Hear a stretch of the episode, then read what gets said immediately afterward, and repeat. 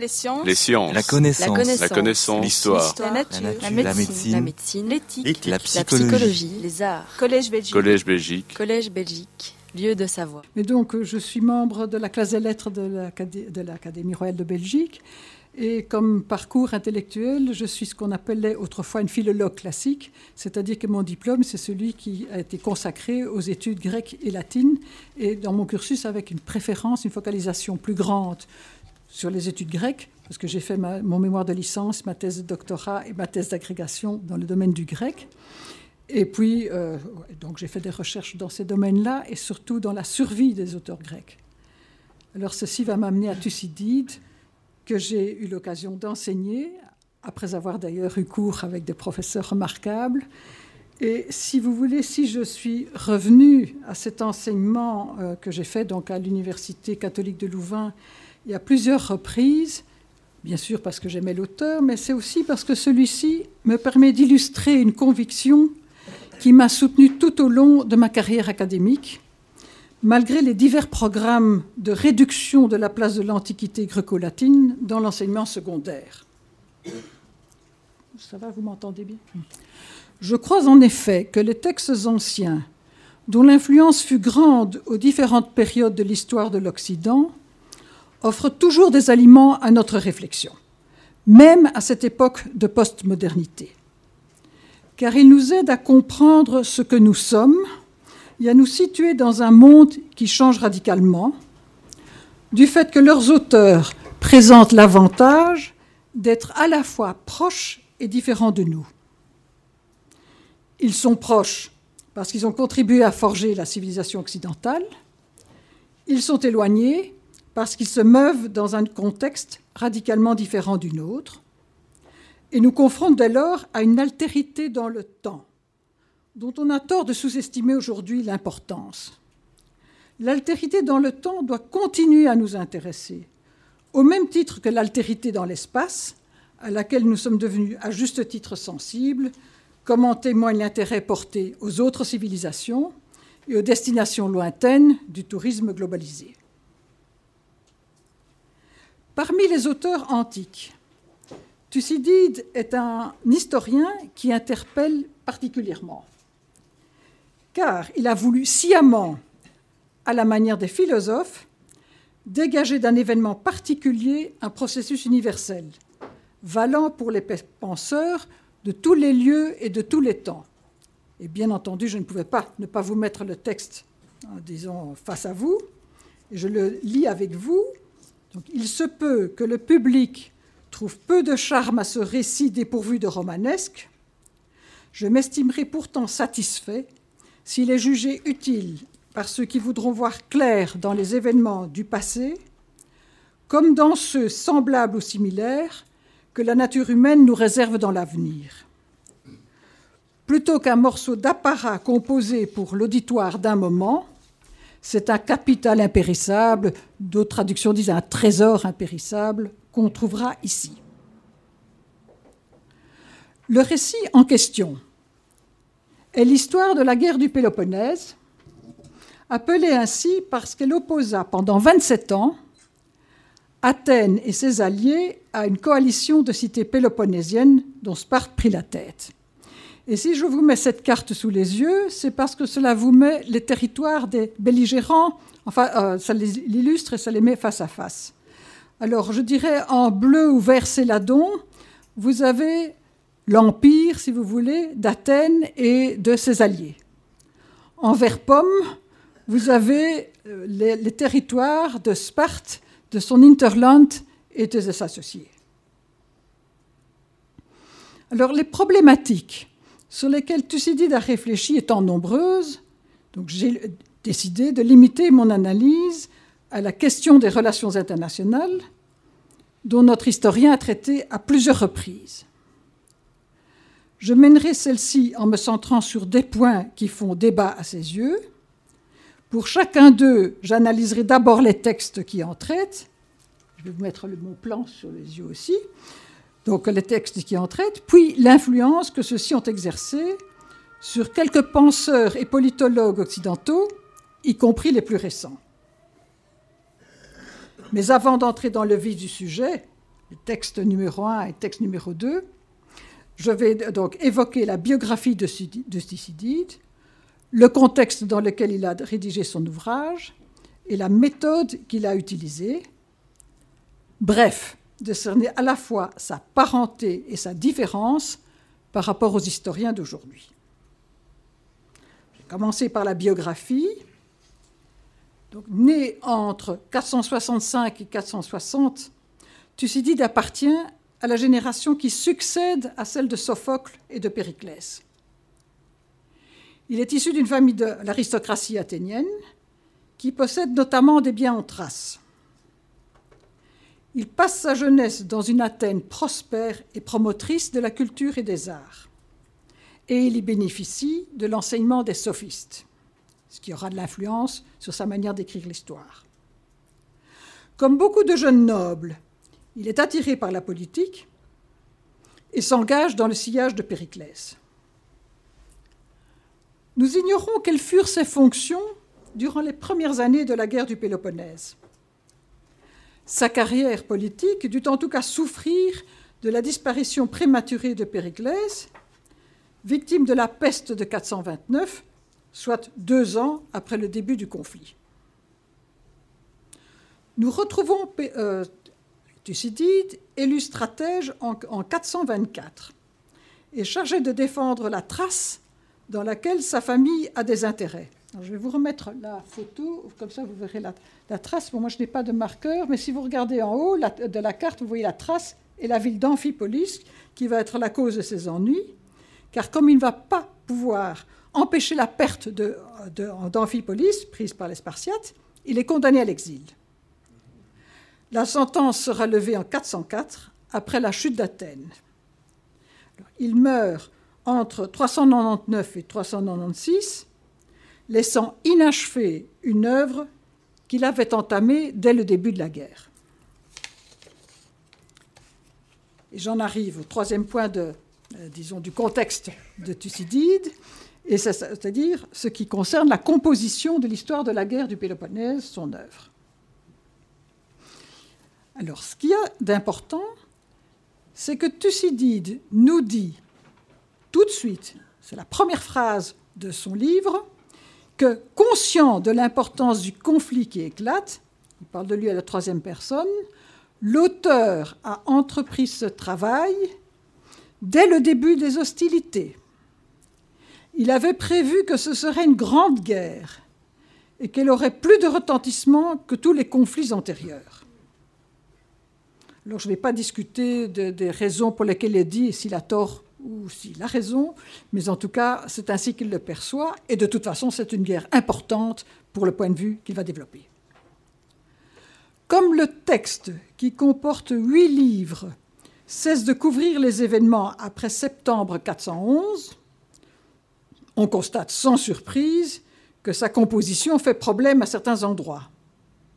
Il y a des passages peu soignés, il y a des additions qui semblent mal intégrées. Il y a surtout l'existence d'une seconde introduction qui figure dans le livre 5, ce qui suggère une rédaction en plusieurs étapes, et non pas un livre écrit d'un seul jet, même s'il a commencé à prendre des notes dès le début. En outre, comme Thucydide a connu la fin de la guerre en 404, on est amené à penser que cette connaissance de l'ensemble des événements a pu modifier sa perception du début, qui devait sans doute être proche de celle de ses contemporains. À leurs yeux, à ceux de ses contemporains, il n'y avait pas une guerre du Péloponnèse. Il y en a eu en fait deux. La guerre appelée la guerre de dix ans, à laquelle la paix de Nicias, donc une trêve en tout cas mi-fin, guerre qui dura donc de 431 à 421, et ce qu'on appelle la guerre de Décélie, enclenchée en 414 et terminée en 404 avec la défaite d'Athènes, dans laquelle l'expédition de Sicile constitue un ensemble à elle seule, 413, en 413. Dès lors, les hypothèses sur le modus operandi de Thucydide se sont multipliées, ainsi que sans qu'une solution s'impose de façon définitive. Alors je vous livre celle qui rallie le plus de suffrages et qui probablement touche de plus près, euh, disons, euh, la situation. Certains commentateurs pensent que l'histoire de la guerre de dix, ans aurait été euh, rédigée, voire publiée, durant les années qui suivent la signature de la paix de Nicias.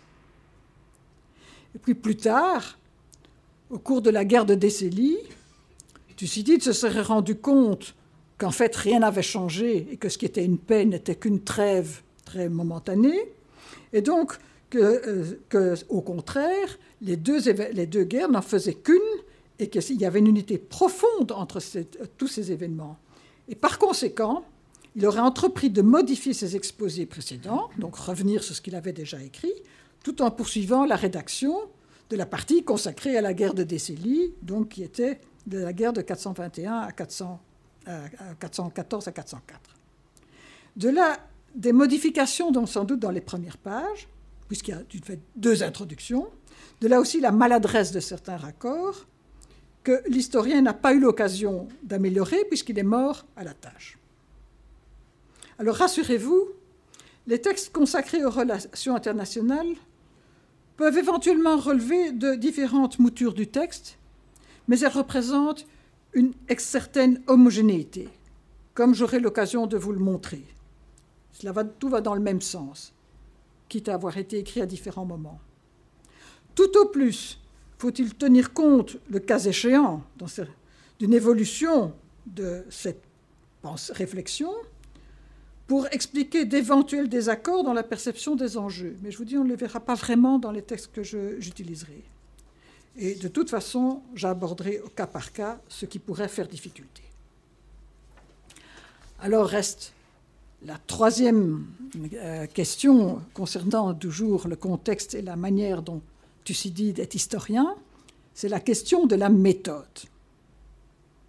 Alors, si Thucydide a été renommé depuis l'Antiquité jusqu'à nos jours, je n'ai pas reproduit la photo qui se trouve dans, euh, sur l'exemplaire de la Pléiade, mais vous avez la, représentation euh, d'un buste à deux têtes, l'un étant Hérodote, l'autre étant Thucydide, ce qui montre que pour, disons, la perception des Grecs, à eux deux, ils balayaient tout le champ de l'histoire de façon complémentaire.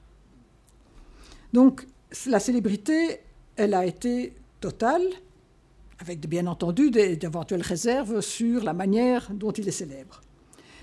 mais ce qui est le bas du métier d'historien aujourd'hui ne l'était pas pour les auteurs anciens. Il y a eu un saut qualitatif important entre Hérodote, qui recueille toutes les informations possibles en les soumettant uniquement au crible de la vraisemblance, et Thucydide qui essaye d'établir les faits en établissant, le, je répète le mot, le sérieux des témoins et en recoupant leurs témoignages. Et je vous ai mis les deux textes qui illustrent la méthode de Thucydide pour expliquer, disons, l'ensemble de son œuvre. D'abord sur les actions. Que nous dit-il? Vous le lisez avec moi.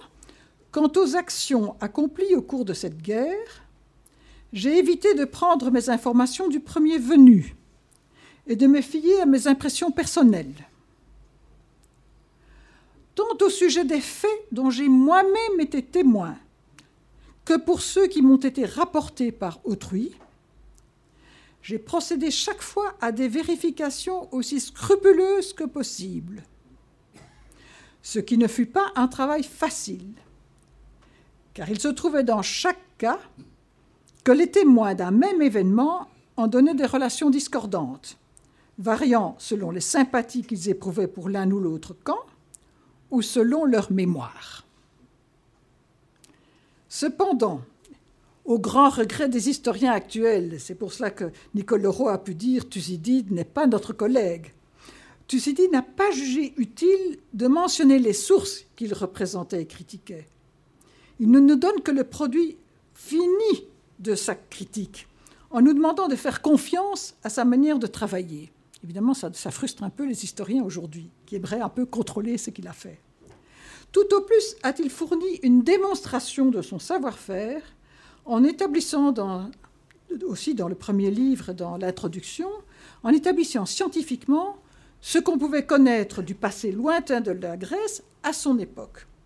Et il l'a fait à partir de divers éléments, témoignages des poètes dépouillés de leur gang de merveilleux, ethnographie comparée, il a utilisé les rares données archéologiques dont on pouvait disposer à son époque.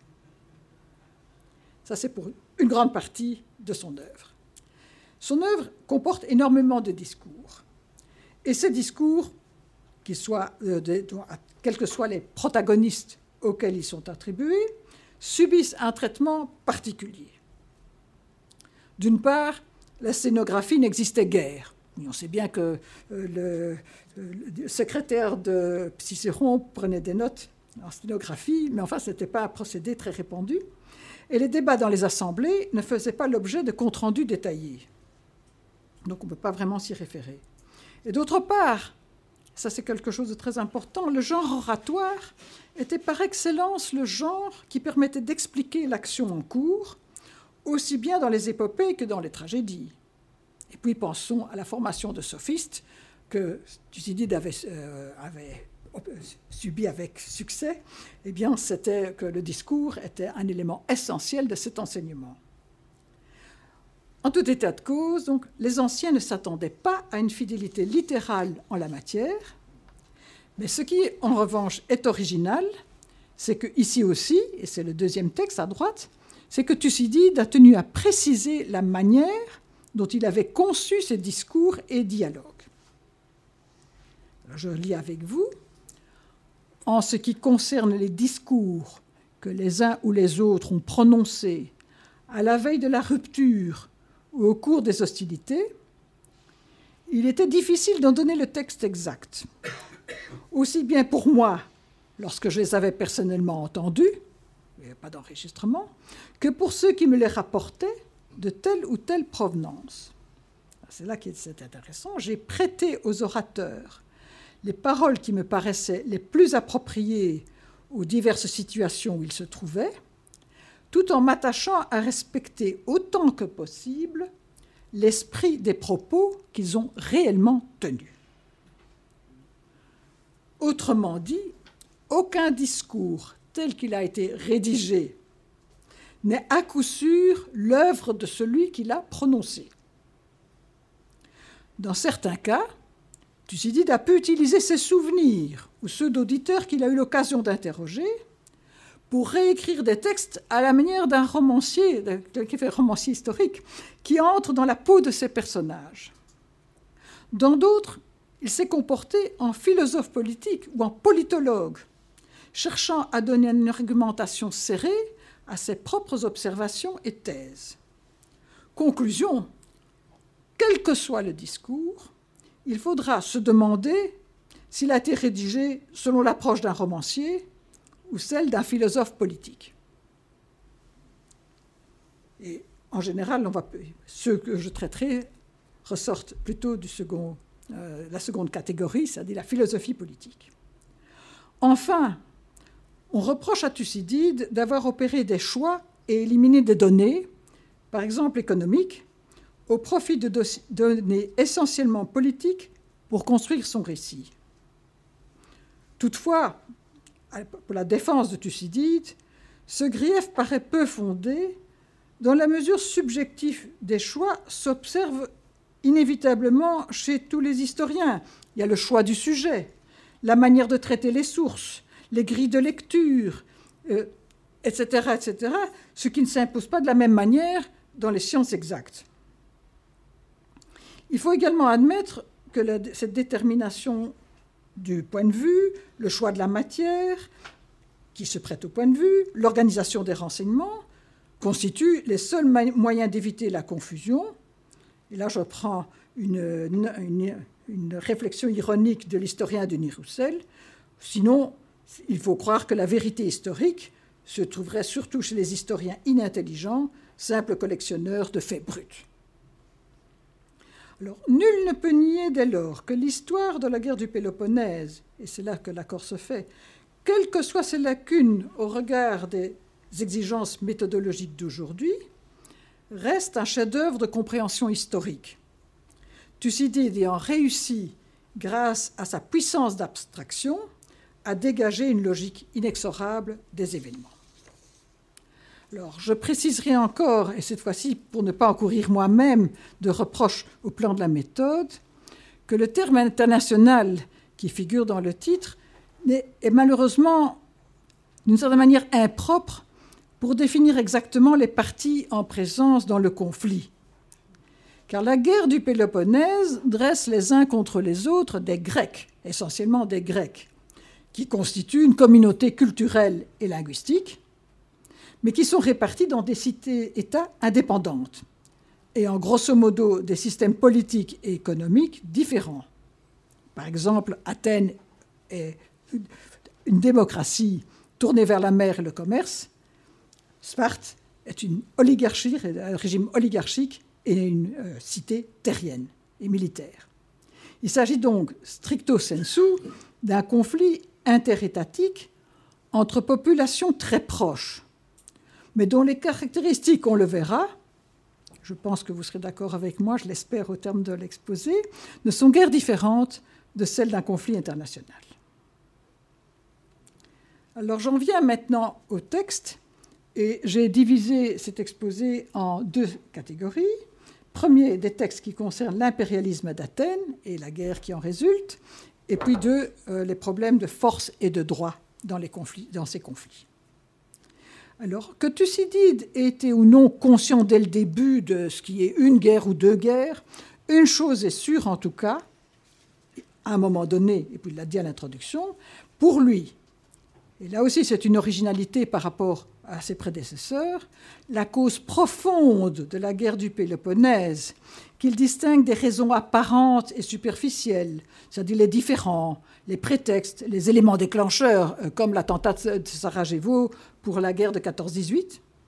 Donc elle a peur qu'inspire euh, aux Péloponnésiens et en particulier aux Spartiates la puissance d'Athènes dont rien ne semble arrêter l'extension. Et il le proclame d'emblée à la fin de son introduction du livre 1. Donc, mais la cause la plus vraie, celle aussi qui fut la moins mise en avant, se trouve, selon moi, donc on ne peut pas lui reprocher de ne pas prendre position, dans l'expansion athénienne qui inspira des inquiétudes aux Lacédémoniens et ainsi les contraignit à se battre. Donc là, il se mouille. Cette inquiétude, prêtée aux Lacédémoniens par un Thucydide s'exprimant à titre personnel, est confirmée par des acteurs de terrain lors des débats engagés à Lacédémone entre les Corinthiens et les Athéniens, lesquels sont intervenus dans un conflit dont la révolte de la cité d'Épidamne en Illyrie contre la cité de Corcyre, c'est-à-dire de Corfou, constitue le premier épisode. C'est un peu l'élément déclencheur après ça de la guerre du Péloponnèse. Les Corinthiens, lors de cette rencontre, se plaignent de la passivité des Lacédémoniens, qui n'opposent à Athènes que des velléités et qui entreprennent beaucoup moins qu'ils n'en ont la possibilité, laissant ainsi s'accroître dangereusement la puissance athénienne. Leur indécision, disent-ils, contraste singulièrement avec le dynamisme des Athéniens, qui sont novateurs, prompts à concevoir, prompts à réaliser ce qu'ils ont décidé, et dont l'audace dépasse les moyens, mais multiplie les entreprises. Bref, et c'est une conclusion qui est non sans humour, on pourrait justement caractériser les Athéniens par une formule et dire qu'il est dans leur nature de ne pas rester en repos et de ne pas en laisser aux autres. Donc, euh, ce sont des éléments de poids dans la politique internationale en Grèce. Dans leur réponse, les Athéniens ne se prononcent pas sur ce qui est dit de leur nature et de celle des Lacédémoniens ils expliquent par des circonstances favorables qu'ils ont su exploiter la primauté qu'ils ont acquise vis-à-vis de l'ensemble des Grecs et l'origine de leur empire. Contrairement aux Péloponnésiens, ils ont poursuivi la lutte contre les barbares perses, on pense à la bataille de Sestos en 479 qui clôt la Deuxième Guerre médique, alors qu'ils avaient connu l'invasion et la dévastation de leur territoire, ce que Sparte n'avait pas connu et ils ont investi leurs moyens de défense dans une flotte constamment opérationnelle. Ils précisent que cet empire, que cet empire leur est échu sans qu'ils l'aient voulu au départ, mais qu'à présent ils tiennent à le conserver. Alors, j'ai un peu paraphrasé déjà, mais je reprends le texte tel qu'il a été prononcé, enfin, attribué aux Athéniens par Thucydide. Cet empire même nous est échu sans que nous eussions voulu employer la force. C'est parce que vous n'avez pas voulu poursuivre la lutte contre les barbares que les Alliés se sont adressés à nous et nous ont eux-mêmes demandé de prendre la direction des opérations. Nous nous trouvâmes donc d'abord, par le fait même que nous assumions cette tâche, contraints de donner à notre empire son extension actuelle. Nous y fûmes poussés avant tout par la crainte, puis par le souci de notre prestige, et ensuite aussi par intérêt. Mais donc au début, ce n'est pas notre faute, hein. c'est trop injuste, aurait dit. Les mobiles évoqués sont en effet toujours d'actualité. La crainte provoquée initialement par l'invasion perse est entretenue en 432 par la possibilité d'une défection des cités alliées, qui en ont peut-être assez d'être dans l'alliance d'Athènes et qui donc sont susceptibles de changer de camp en faveur des Péloponnésiens. Le prestige acquis ne souffre évidemment pas d'être diminué, d'autant plus que, je n'ai pas mis le texte ici, on a toujours vu, dit Thucydide, le plus fort placer le plus faible sous sa coupe. Ce n'est pas Thucydide en tant que tel qui l'a dit, mais je n'ai plus en tête celui qui l'a prononcé. L'intérêt est également un motif qui va de soi. Est-il besoin de signaler ce que Thucydide ne fait pas, que les Grecs savent bien, c'est que le trésor de la Ligue de Délos, a, ont été constitués par les alliés d'Athènes, avec Athènes, qui est le premier jalon de son empire, fut utilisé à fortifier Athènes, à reconstruire l'acropole et à bien sûr lui valoir sa flotte opérationnelle. Par ailleurs, rappellent toujours les envoyés d'Athènes, leur cité n'a pas abusé de sa puissance, car, disent-ils, on a quelques mérites lorsque, tout en suivant le penchant naturel des hommes pour la domination, on se montre malgré tout plus soucieux d'équité que ne l'exige la puissance dont on dispose. Alors, vous voyez que le problème intéresse Thucydide, il intervient à nouveau, et cette fois-ci à titre personnel, à la fin de cet épisode concernant le conflit entre Corcyréens et Corinthiens. Et il revient sur ce qu'il estime la cause profonde de la guerre du Péloponnèse. Alors, au cours de ces années, c'est-à-dire celles qui ont suivi les guerres médiques, donc entre 480 et puis 431, ici c'est 432, euh, les Athéniens consolidèrent leur empire et acquirent une puissance militaire considérable. Les Lacédémoniens les voyaient faire sans réagir, sinon de façon épisodique. Ils se tinrent le plus souvent à l'écart des hostilités. Ils ne s'étaient du reste jamais montrés très empressés à faire la guerre, à moins d'y être forcés. D'autre part, ils étaient dans une certaine mesure retenus par des guerres qui éclataient chez eux. Cela dura jusqu'au moment où la volonté athénienne d'expansion devint manifeste et où les alliés de Sparte eux-mêmes se trouvèrent victimes des empiètements d'Athènes. Et entre parenthèses, Corinthe, qui était dans l'alliance péloponnésienne, est un port de commerce, et donc euh, Athènes euh, représente évidemment un compétiteur encombrant.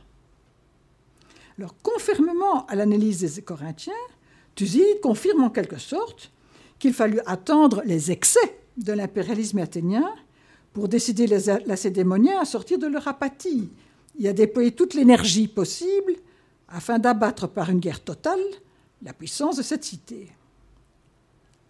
En revanche, il fournit un élément d'information qui n'avait pas été avancé jusqu'à présent, à savoir la répulsion des Lacédémoniens à engager des combats à l'extérieur de leur territoire. La répulsion que Thucydide ne commente pas, mais dont il fournit en définitive le motif. Car la passivité de Sparte tient au moins partiellement à l'organisation politique de la cité. En effet, Sparte a imposé sa domination à la population autochtone des îlotes, beaucoup plus nombreuse que ses citoyens, population qu'elle a réduite en esservage et qu'elle contrôle d'une main de fer pour éviter qu'elle ne se soulève.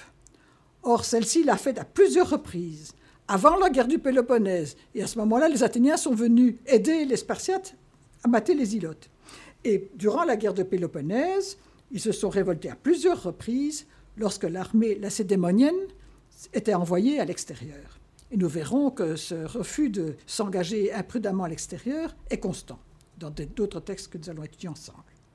Enfin, dans le premier discours que Thucydide prête à Périclès, au moment où la guerre contre Sparte est devenue inévitable, l'homme d'État athénien clôt la liste des avantages que donne à Athènes sa supériorité militaire et logistique, en annonçant que la guerre sera brève et que la victoire sera assurée à une condition.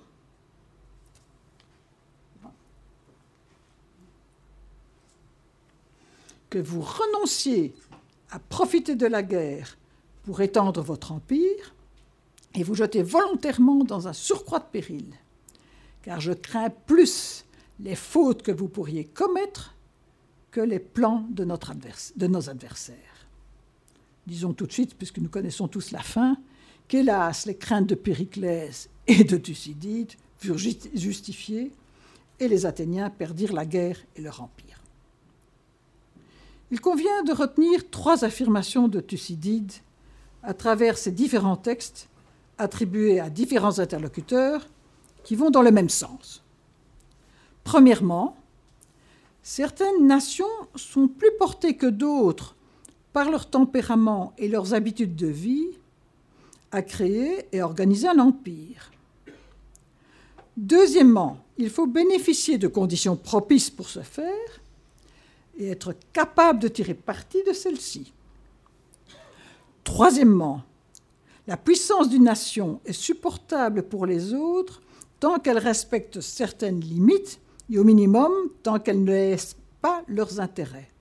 Sinon, elle soude contre elle les mécontents en tout genre, qui, unis grâce à elle, finissent par la submerger.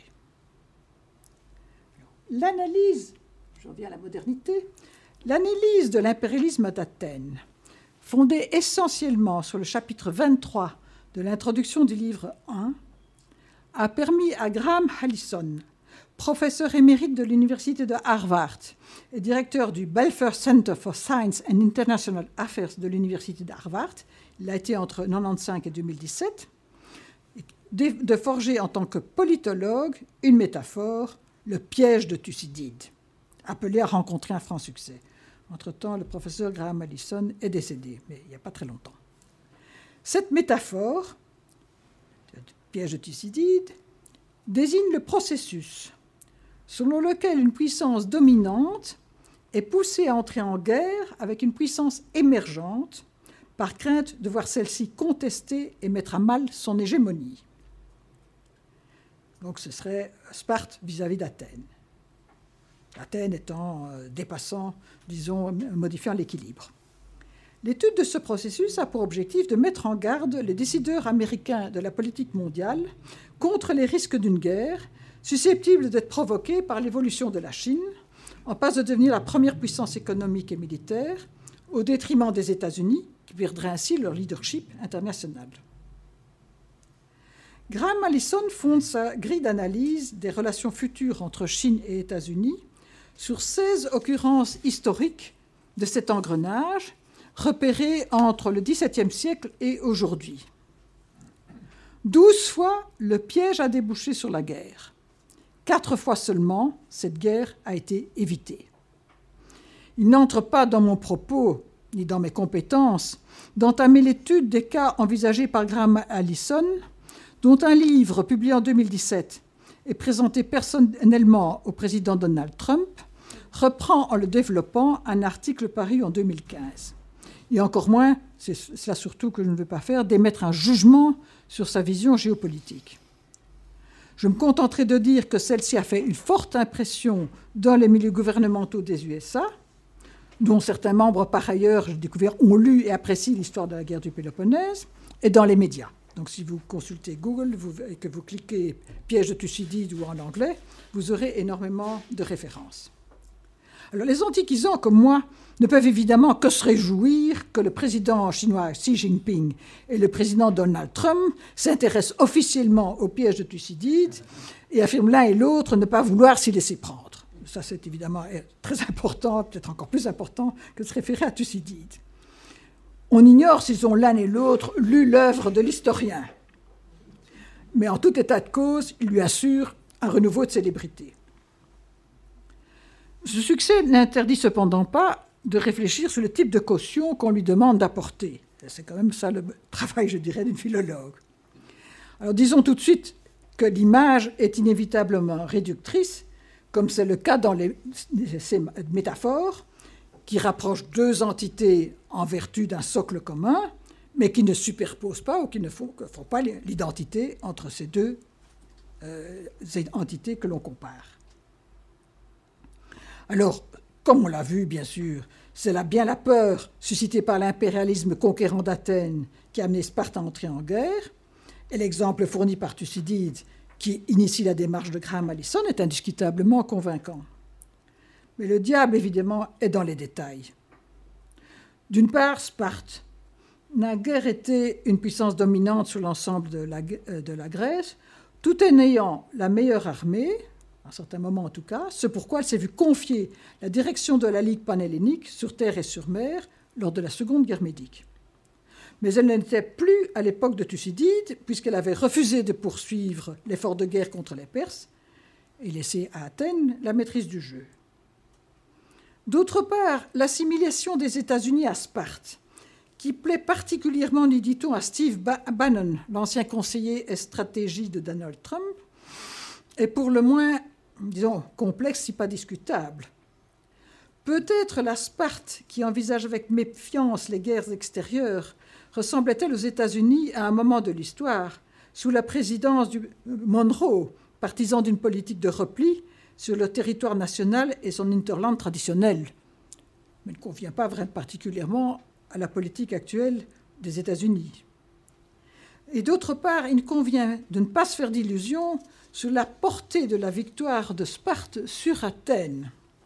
Car les Lacédémoniens ont été entraînés dès 396, donc huit ans après la guerre du Péloponnèse, dans des guerres contre les autres cités grecques dont elle n'est pas sortie victorieuse. En particulier la bataille de Leuctre, gagnée par les Thébains en 371, l'affaiblit définitivement. Il ne manque plus que quelques guerres entre cités grecques pour que la place soit libre par des conquérants extérieurs, en l'occurrence les Macédoniens. La comparaison avec Sparte n'est donc pas aussi valorisante pour les États-Unis que le croient ceux qui la mettent en avant. Enfin, ça, c'est la philologue qui parle, bien sûr. J'en viens maintenant à la deuxième série de textes, ceux qui concernent la force et le droit dans, entre les États belligérants.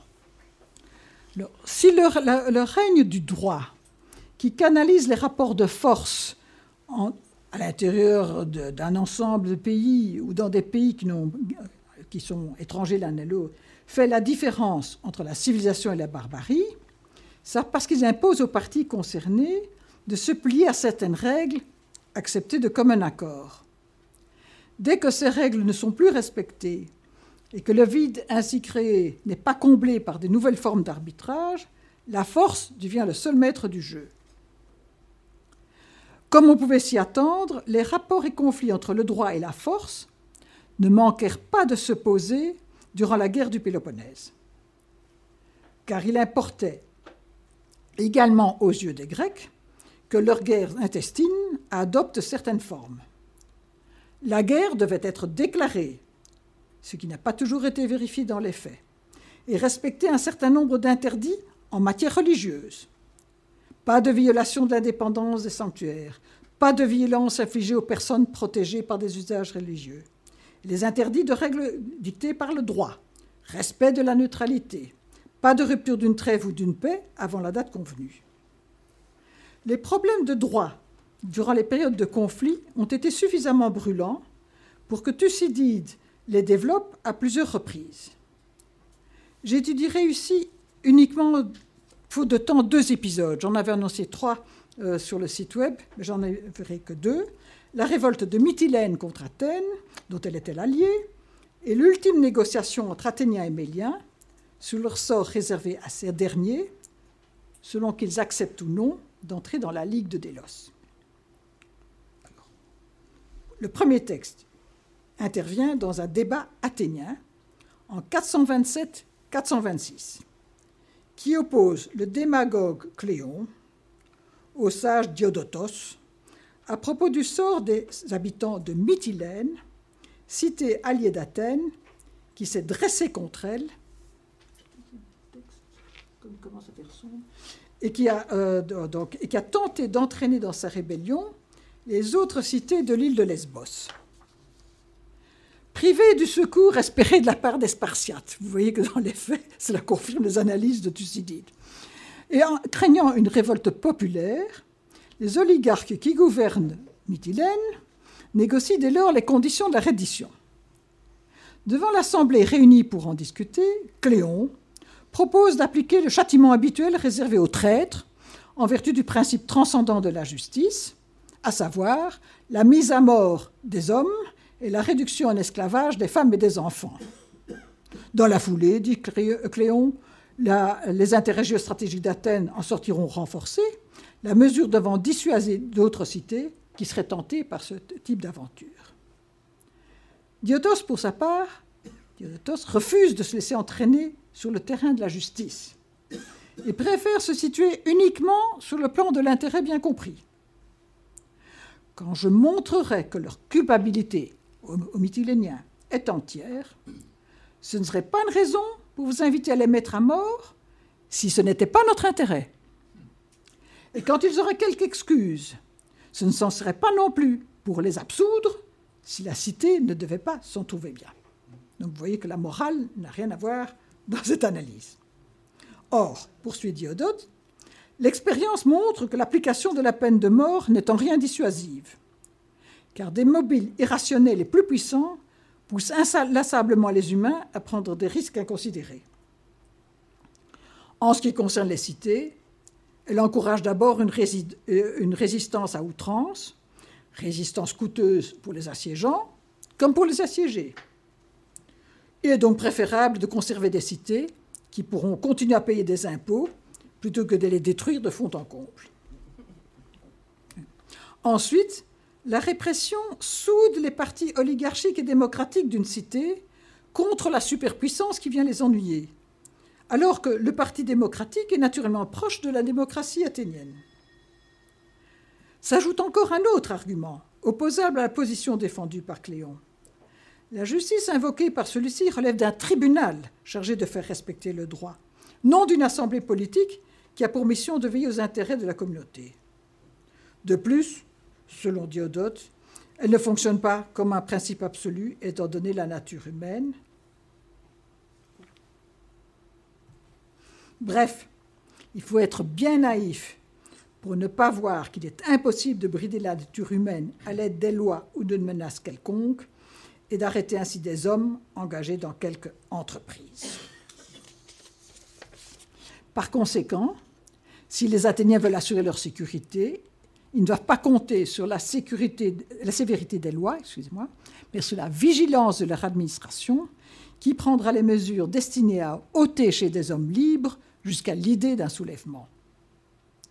La modération avec laquelle les Métiléniens seront finalement traités n'a bien sûr rien à voir avec la morale, elle est motivée par un intérêt à long terme que les Athéniens ont bien compris suite à la plaidoirie convaincante de Diodote ou Diodotos. J'en viens maintenant à un texte qui a mes faveurs, et qui a d'ailleurs pas que les miennes, et qui est le dialogue entre les Athéniens et les médias. Alors, quel est le contexte? Les habitants de l'île de Mélos, aujourd'hui on dira Milo, vous le connaissez à cause de la Vénus, n'auront pas cette chance d'avoir donc d'être sauvés au nom de l'intérêt, comme en témoigne donc ce dialogue instauré entre leur gouvernement et des représentants de l'armée d'invasion athénienne. En effet, en l'année 416-415, on est juste avant le début de la guerre de Décélie, donc euh, la paix d'Icia, c'est plus que branlante. Cette année-là marque un tournant dans la guerre, puisqu'on va bientôt y revenir, Athènes ne peut plus se permettre de maintenir dans la mer Égée une cité qu'elle ne contrôlerait pas. C'est pourquoi elle entend imposer à Mélos, qui s'y refuse, la sortie de sa neutralité et l'obligation de payer un tribut. Bien entendu, quand on est dans la Ligue de Délos, on paie un tribut, on paie des impôts. Le débat qui va s'instaurer est celui de la dernière chance pour trouver une solution pacifique. Les Athéniens fixent d'emblée les règles du jeu. Premièrement, il n'est pas question de développer des arguments dans des discours suivis, puisque les pourparlers ne se déroulent pas devant l'Assemblée du peuple. En fait, le régime de Bélos est un régime oligarchique, comme celui des Spartiates, et qu'on se trouve en quelque sorte entre gens bien informés. Deuxièmement, la discussion portera uniquement sur la soumission de Mélos aux volontés d'Athènes.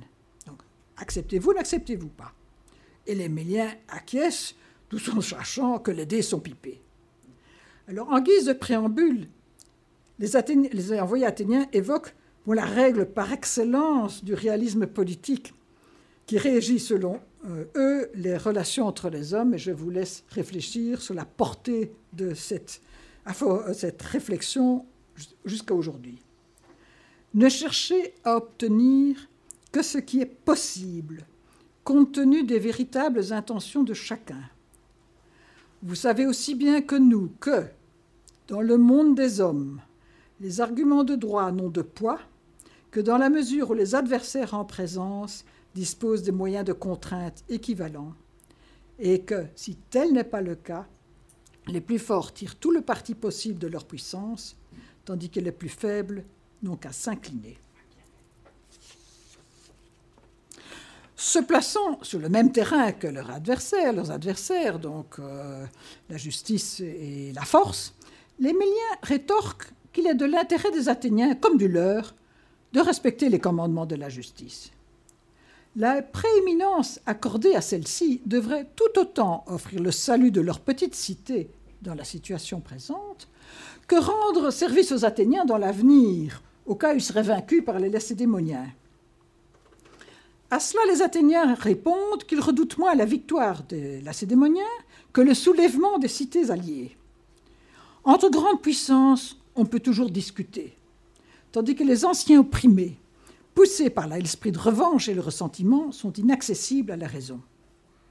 Et, entre parenthèses, ceci est une préfiguration voulu ou non, introduite par Thucydide, ayant eu lieu dans le discours, le dialogue des Méliens et des Athéniens, nous ne saurons jamais, de ce qui s'est passé véritablement à la fin de la guerre, du Péloponnèse.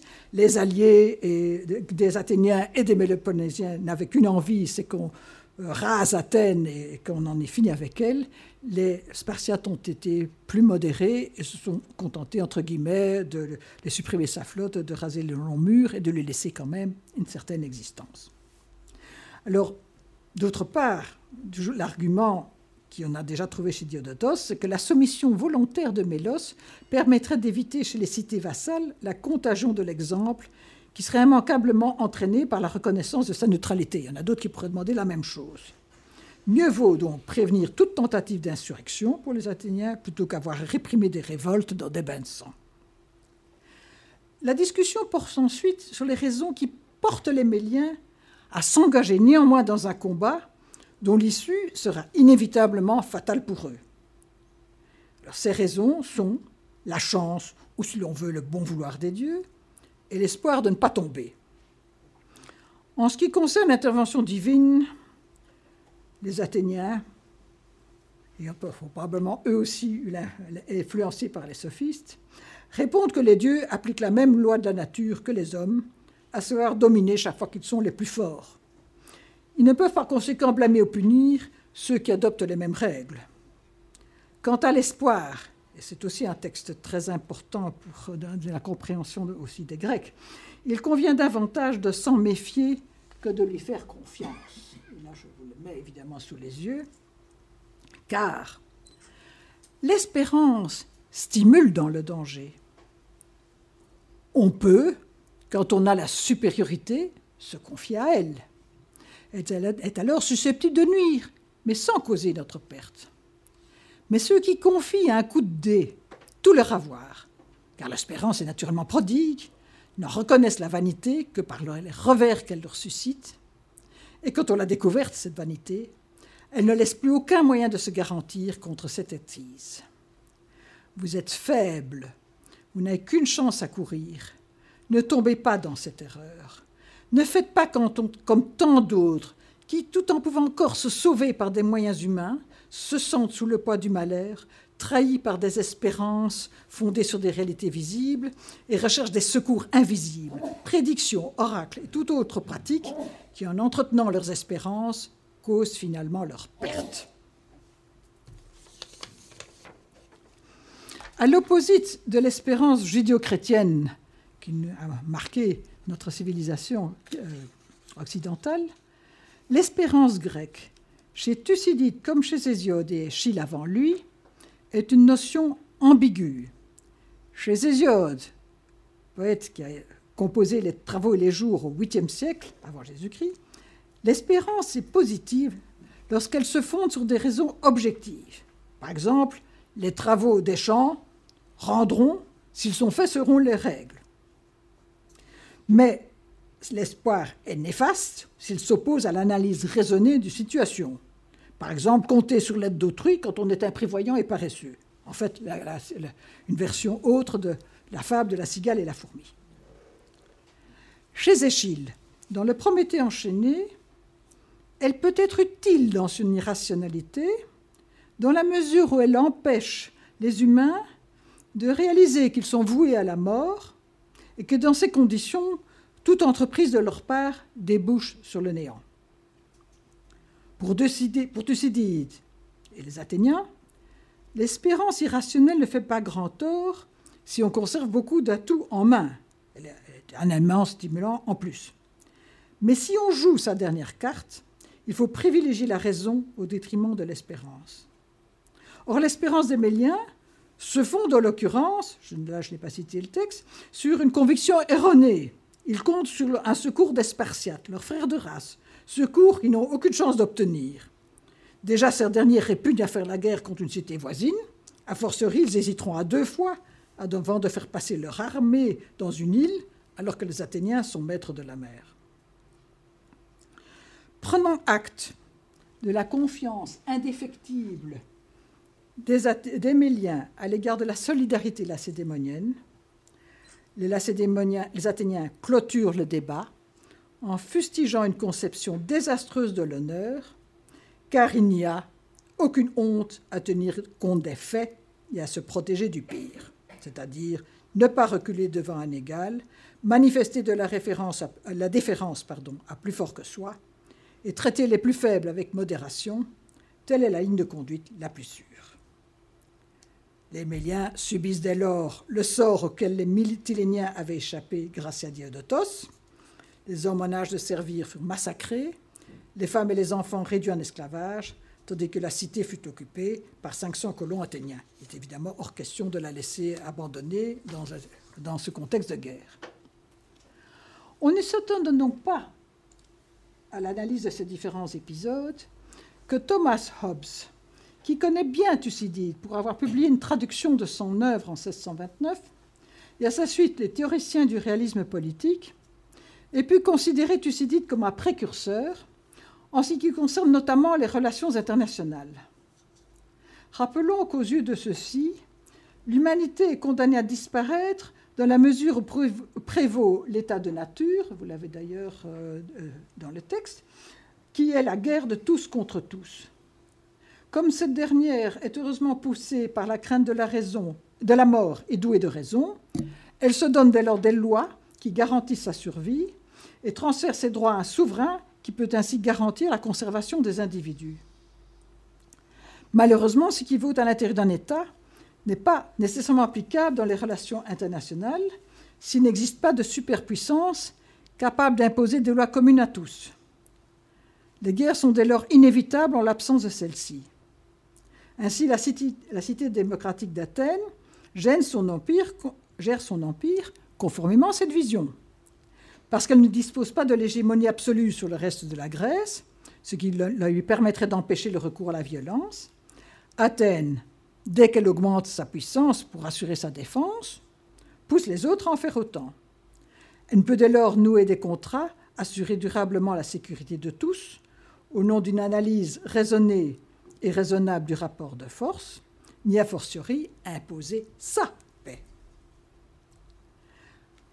On ne s'ignorera pas davantage que ces fonctionnements obésiens d'Athènes évoqués à, à, propos de conflits économiques ou militaires d'aujourd'hui, avec lesquels elle présente des analogies. Et je me contenterai d'en fournir deux exemples. De nouveau, je crois que si vous euh, cliquez sur euh, Google, et vous en trouvez énormément. J'en ai pris deux.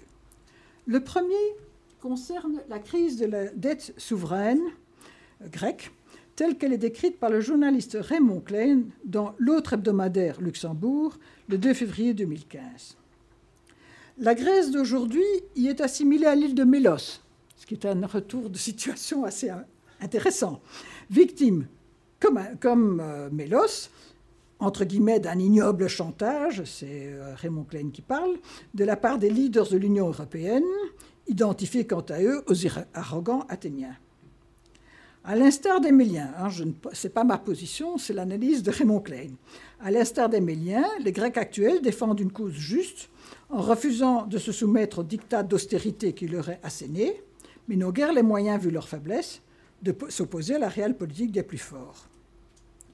De son côté, la communauté européenne n'est pas seulement, je mets de nouveau entre guillemets, seulement, mue par l'ivresse du pouvoir.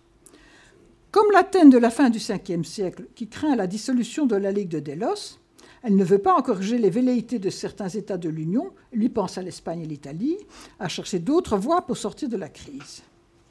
De même, le massacre, entre guillemets, projeté par l'Europe libérale, il reconnaît quand même moins sanglant que celui qui a été perpétré par Athènes, est néanmoins cruel, car la fermeture du crédit entraînerait un défaut de paiement et ipso facto de terribles conséquences sociales. Cependant, Raymond Klein, montrant de la sorte qu'il a bien lu le texte de Thucydide, signale une différence essentielle entre les deux cas. Alors que Mélos luttait pour son indépendance la Grèce d'aujourd'hui souhaite rester dans la zone euro, et alors que les salariés grecs font appel à la solidarité du syndicalisme de la gauche européenne, les Méliens s'en remettaient aux dieux. Sans succès dans l'immédiat. Mais en 404 avant notre ère, les survivants eurent leur satisfaction, c'est-à-dire les femmes et les enfants, d'assister à la défaite finale de la fière Athènes. Le second exemple établit une analogie entre les débats athéniens sur le sort de Mytilène révoltée et le choix de la politique que la France devrait adopter à l'égard de la guerre en Syrie. Cet exemple est fourni le 30 avril 2018 par un professeur de lettres classiques au lycée Édouard Herriot euh, de Lyon, et je l'ai trouvé donc à cette date dans le Figaro. Fabrice Butlan se réfère en effet au débat suscité à Athènes par la révolte de Mytilène pour s'interroger, entre guillemets, sur l'opportunité d'un engagement militaire sur ces théâtres d'opération situés à quelques 3000 km des côtes de la France. Fermez les guillemets. C'est le discours de Diodotos qui lui fournit des arguments imparables contre ce type d'intervention. Certes, bombarder une population à l'arme chimique constitue à l'évidence un crime du point de vue du droit international.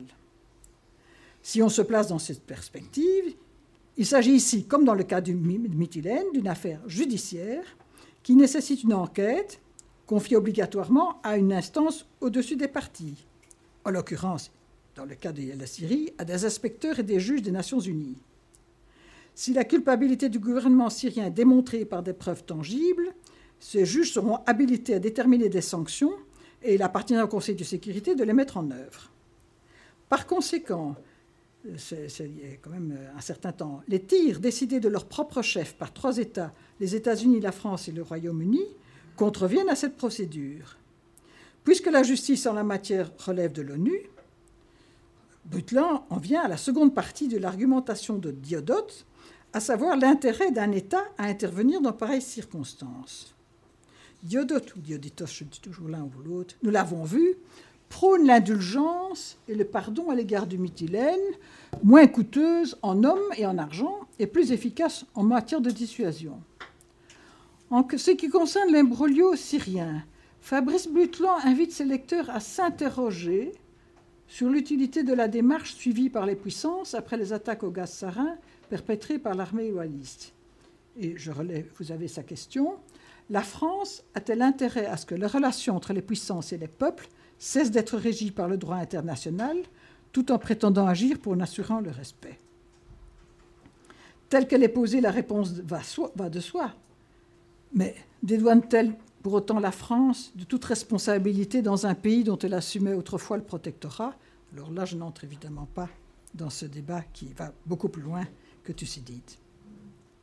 Je terminerai cette analyse en me demandant si Thucydide approuve ces fonctionnements obésiens. Pour le dire brièvement, la réponse est non, car deux éléments auxquels il accorde une importance considérable s'opposent au réalisme politique sous-tendu dans les évocations de l'impérialisme athénien et illustré dans les débats suscités à propos de la révolte de Mytilène et de l'obligation faite à Mélos de rejoindre les alliés d'Athènes. Précisons d'abord de façon globale que la représentation de l'homme et des citoyens de chez Thucydide ne rejoint pas celle de l'homme de la nature obésien, essentiellement par des pulsions irrationnelles, peur, besoin de survivre et appétit de puissance. Notre historien constate certes l'importance de ces pulsions, mais il constate en même temps que celles-ci varient en fonction des circonstances et des personnes. À titre d'exemple, il observe que lors de l'épidémie de peste qui frappe Athènes en 430-429, certains ont été capables du pire, mais d'autres du meilleur. De même, il pose l'existence du principe transcendant de la justice, qui est un critère anthropologique définissant l'humain face au règne animal, comme l'atteste déjà l'affirmation d'Hésiode dans son poème Les travaux et les jours.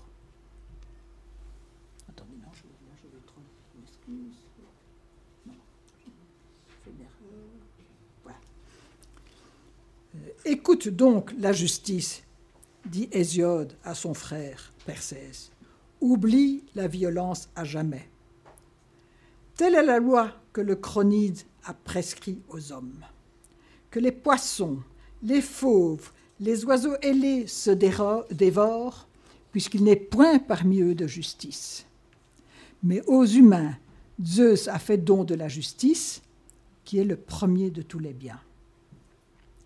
Ce principe est certes régulièrement bafoué au nom d'intérêts à court terme, mais il n'en demeure pas moins influent.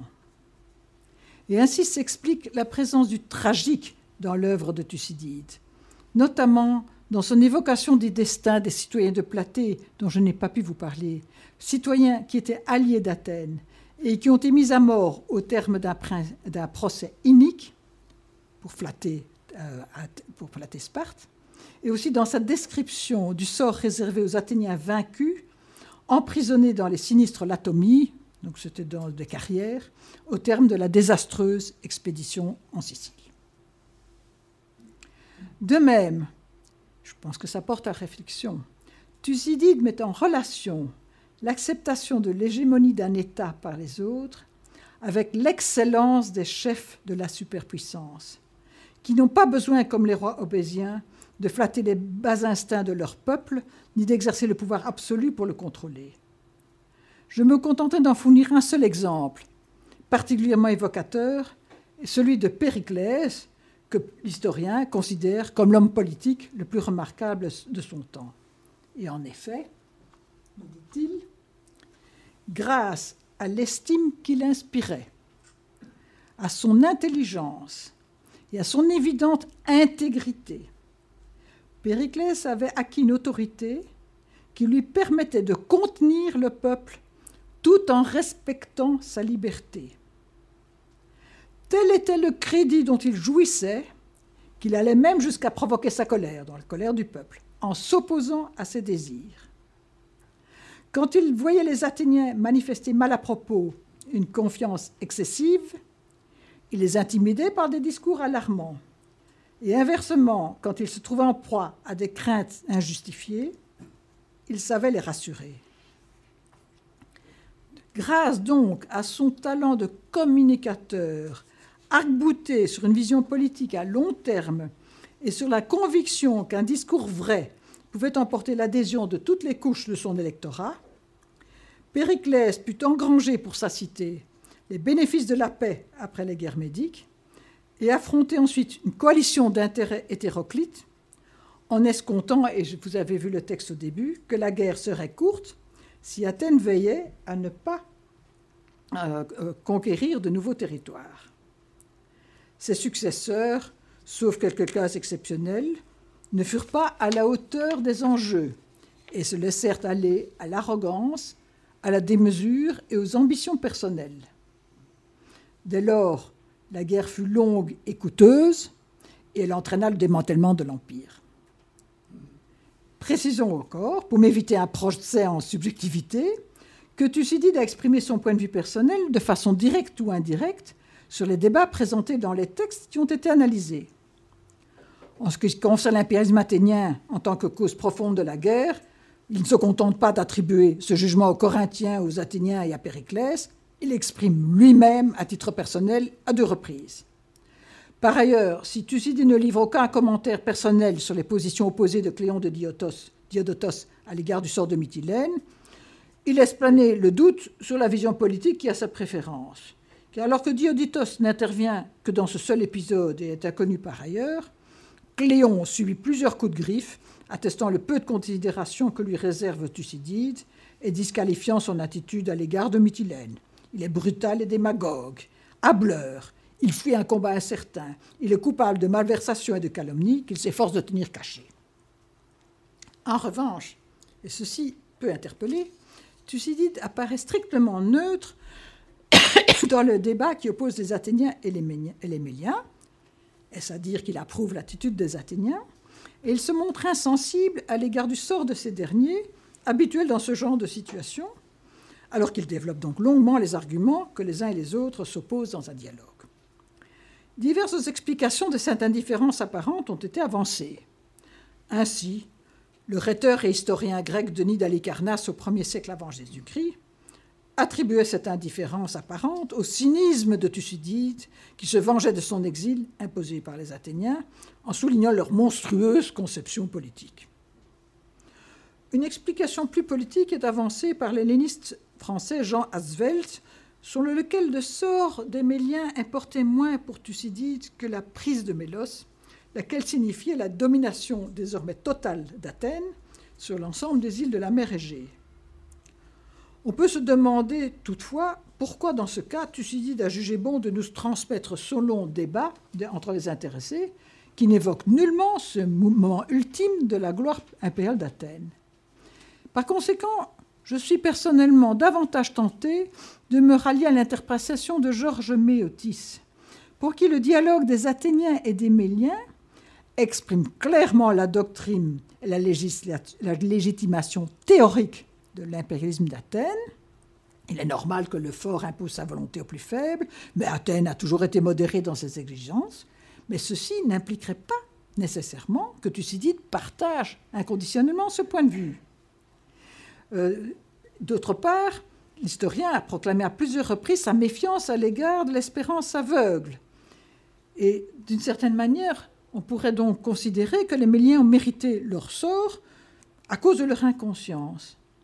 Mais il faut peut-être euh, retracer cette apparente cruauté de la fin par la suite immédiate du récit de la guerre, tout de suite après euh, l'épisode des, des, Athéniens et des Méliens, du conflit et puis du conflit armé. On, passe à, à, la décision des Athéniens de retourner en Sicile et euh, sans se rendre compte, dit Thucydide, de la difficulté de l'entreprise, poussée par le désir incessant du plus ultra. Et d'un autre endroit de son œuvre, Thucydide précise que attaquer la Sicile, c'est d'une certaine manière vouloir prendre le contrôle du grenier à blé qui nourrit tout le Péloponnèse, et en particulier à Sparte. Autrement dit, c'est empiéter dangereusement sur les intérêts des autres. Dès lors, euh, et je cite euh, Georges Méotis parce que je trouve qu'il a bien résumé les choses, parce que Athènes, à son tour, n'eut pas une claire vision de la réalité, parce qu'elle obéit aux puissances du désir, parce qu'elle eut confiance en sa chance, elle entreprit en Sicile l'expédition qui devait aboutir à une catastrophe et finalement la ruine de son empire. Autrement dit, il commis la même erreur que les Méliens, dont le sort anticipa le sien. Il y a des chances que ce soit ce parallélisme qui ait été intentionnellement souligné par Thucydide. Le moment est venu de conclure, parce que j'aimerais que vous puissiez discuter. J'espère avoir démontré par cette leçon ce qui est annoncé dès le départ, c'est que comme Thucydide l'a affirmé, son œuvre reste une source de réflexion à laquelle on puise encore aujourd'hui. Je l'ai fait en me servant de quelques textes choisis traitant de relations entre États belligérants. Il y a moyen de le faire sur beaucoup d'autres euh, d'autres sujets et à propos de beaucoup d'autres extraits de l'histoire de la guerre du Péloponnèse. Ainsi, c'est juste un détail, mais le célèbre discours de Périclès sur la démocratie athénienne est invoqué à l'encontre de la Grèce de M. Tsipras, comme ça moi je suis objectif en citant les pour et les contre à l'égard de la Grèce, qui a empêché par son veto l'Union européenne de présenter un front humain contre les violations répétées des droits de l'homme en Chine, alors que les Chinois ont voulu acquérir des ports à Athènes.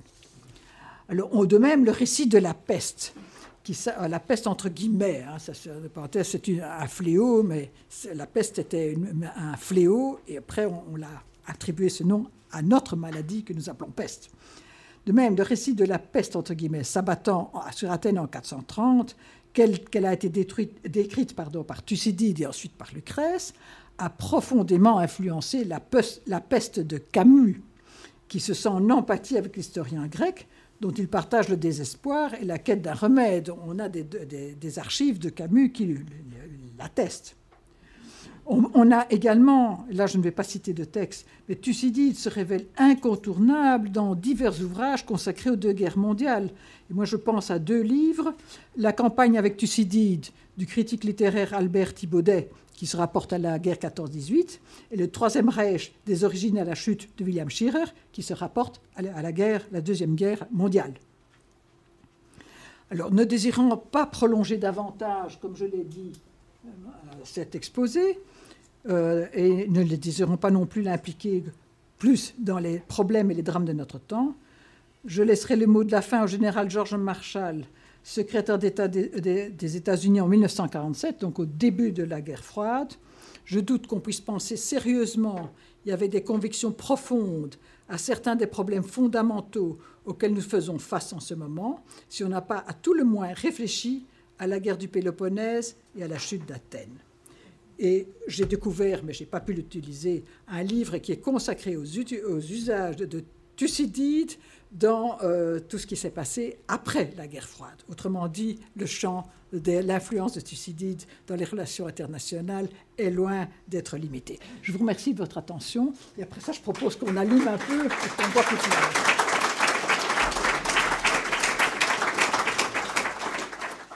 Les sciences. Les sciences. La connaissance. La connaissance. L'histoire. La, nature. La, médecine. L'éthique. La psychologie. Les arts. Collège Belgique. Collège Belgique. Collège Belgique. Lieu de savoir.